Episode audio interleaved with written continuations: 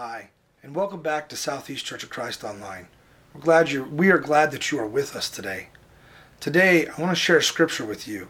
It's Matthew chapter 28, verses 16 through 20. It's better known as the Great Commission that Jesus leaves his disciples before he leaves earth. Matthew chapter 28, starting verse 16, says, Now the eleven disciples went to Galilee, to the mountain to which Jesus had directed them. And when they saw him, they worshipped him, but some doubted. And they came and they said to him, All authority in heaven and on earth has been given to me. Go therefore and make disciples of all nations, baptizing them in the name of the Father and the Son and of the Holy Spirit, teaching them to observe all that they all that I have commanded you. And behold, I am with you always to the end of the age. This is a really important verse for us as Christians. See, before Christ leaves this earth after his resurrection, he left his disciples with an important decree known as the Great Commission. This commission from Christ was taken so seriously, the apostles started to preach the gospel and make disciples in Acts 2. And then they began to spread the message to the entire world. What is interesting about this commission is that Christ commanded them to go, and they went. I think that's amazing. I don't know if if I would just go. I mean, I understand it was Jesus and all, but think about it for a moment. If someone came up to you, perhaps a friend or a family member, perhaps your minister comes up to you and says, I have this thing that I need to tell you. The greatest thing that you can do for God is to share the gospel message. Now go and do it. Are you going to go do it? I know personally, I can think of a whole litany of things that would rush to my mind that I would say, I'd like to do that, but I can't right now. We often think of going and sharing the gospel as an evangelist work, and that that's something that missionaries go do. We often think of missionaries who go overseas or to far off distant lands or somewhere else other than where we're at. They're the ones who share the message, not us. But the commission's scope is not limited to those in faraway places. It also includes our very own backyards. How many times do we miss that simple thought? It's a call to share the gospel with a coworker, with the cashier, our barber, our family doctor, a service person, somebody who delivered something to your door and many more people that you can think of every single day that you come into contact with. We've all been commissioned to spread the gospel. Now, what exactly have we been commissioned to do? Is it just to spread the gospel? Well, if we take a look at the passage, according to this passage, the word go is not a command. It's actually a participle. The command is the commission, and this commission is the make disciples. This could be translated while you are going, make disciples of all nations. See, a participle is never the main verb in the sentence, but is rather a modifier. What is it modifying is the question. It is modifying the making of disciples. It is important that we understand that evangelism isn't simply about getting disciples for Christ, though. A part of being involved in the neighborhood watch is seeing the continual growth of those that we disciple. A disciple in the first century was the equivalent to a modern day apprentice. The word disciple literally means to learn or to be a pupil of. This takes building relationship and patient and patience on the part of the teacher.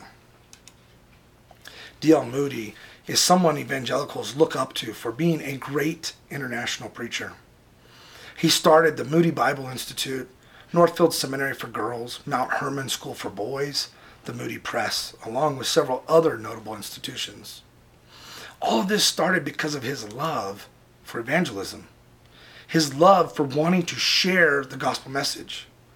He was so passionate about reaching and discipling the next generation that he started a Sunday school program for boys and girls who lived in the slums of Chicago. He would get them there by offering them pony rides.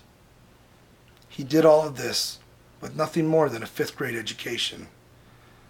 D.L. Moody was known for saying, If you can really make a man believe that you love him, you have won him. See, when it comes to being part of a neighborhood watch that reaches to our neighbors in love, it can be easy to feel fearful. It can be easy to be swallowed up by the fear that this world offers us. But keep in mind that the one who sends us, the one who sends you, is also the one who has all the authority. Christ displayed his authority over sin, over disease, and even death while he was on this earth. That was quite impressive. But he now claims to have all power and authority. This Jesus who has all power and authority says in, ver- in verse 20, Surely I am with you always. What a comfort to know that he is with us on each step in this process. We may not have all the talent or confidence, but as Jesus told his apostles before he left in Acts 1, you will receive power. Remember Paul's words to the Corinthians, but he said to me, My grace is sufficient for you, for my power is made perfect in weakness. Therefore I will boast all the more gladly about my weakness, so that Christ's power may rest on me. It's not about us. It's about obeying what Christ has commissioned us to do. It's about loving our neighbor to whom Christ calls us. Let's be a good neighborhood watchman or a good neighborhood watchwoman. The question for us today is Are we going? Are we going to make disciples or are we not? There is no other choice. Will you pray with me? Dear Heavenly Father, we thank you for the blessings that you've given us. We thank you for the opportunities that come our way, Lord. And we ask that you continue to bless us with those and help open our eyes and our hearts in this current situation where we feel isolated from the rest of the world. Help us to find ways that we might reach out to our friends, reach out to our neighbors, reach out to our coworkers. This is a time where people need hope. And we have that message of hope. Give us the heart and the courage to share that message and to make disciples for you. In Jesus' name we pray. Amen. Thanks for coming and being with us today. We're glad that you came. I hope to see you again next week. We're trying to prepare something special for Easter. We'll see what we come up with. We'll be posting uh, information on our website and our Facebook page to keep people in touch. We're also glad uh, that if you want to take communion, that there's a communion video that you can follow along with um, also posted on the website. Take a look at that as you take your communion and reflect on the thoughts there. And we ask that if you feel the need to come to the church and pray or take communion, that we have set up the time for doing that between 9:30 a.m. and 11:30 a.m. on Sunday morning. Nathan and I will be there to receive you. Um, we ask that you limit how many people that you bring. We were trying to maintain the, the less than 10 rule at, at any given time. So far, we've done well with that. We do ask that you keep your social distancing at place as well. Throughout the week, as you go on, take a look at the resource page at the bottom of this video. Click on that. We've given you some more food for thought, some questions to ponder, and the scripture that we were talking about there is listed as well. To think about those things and reflect on those things this week as you go about your daily life. Once again, glad that you came. Jesus loves you, and we love you too.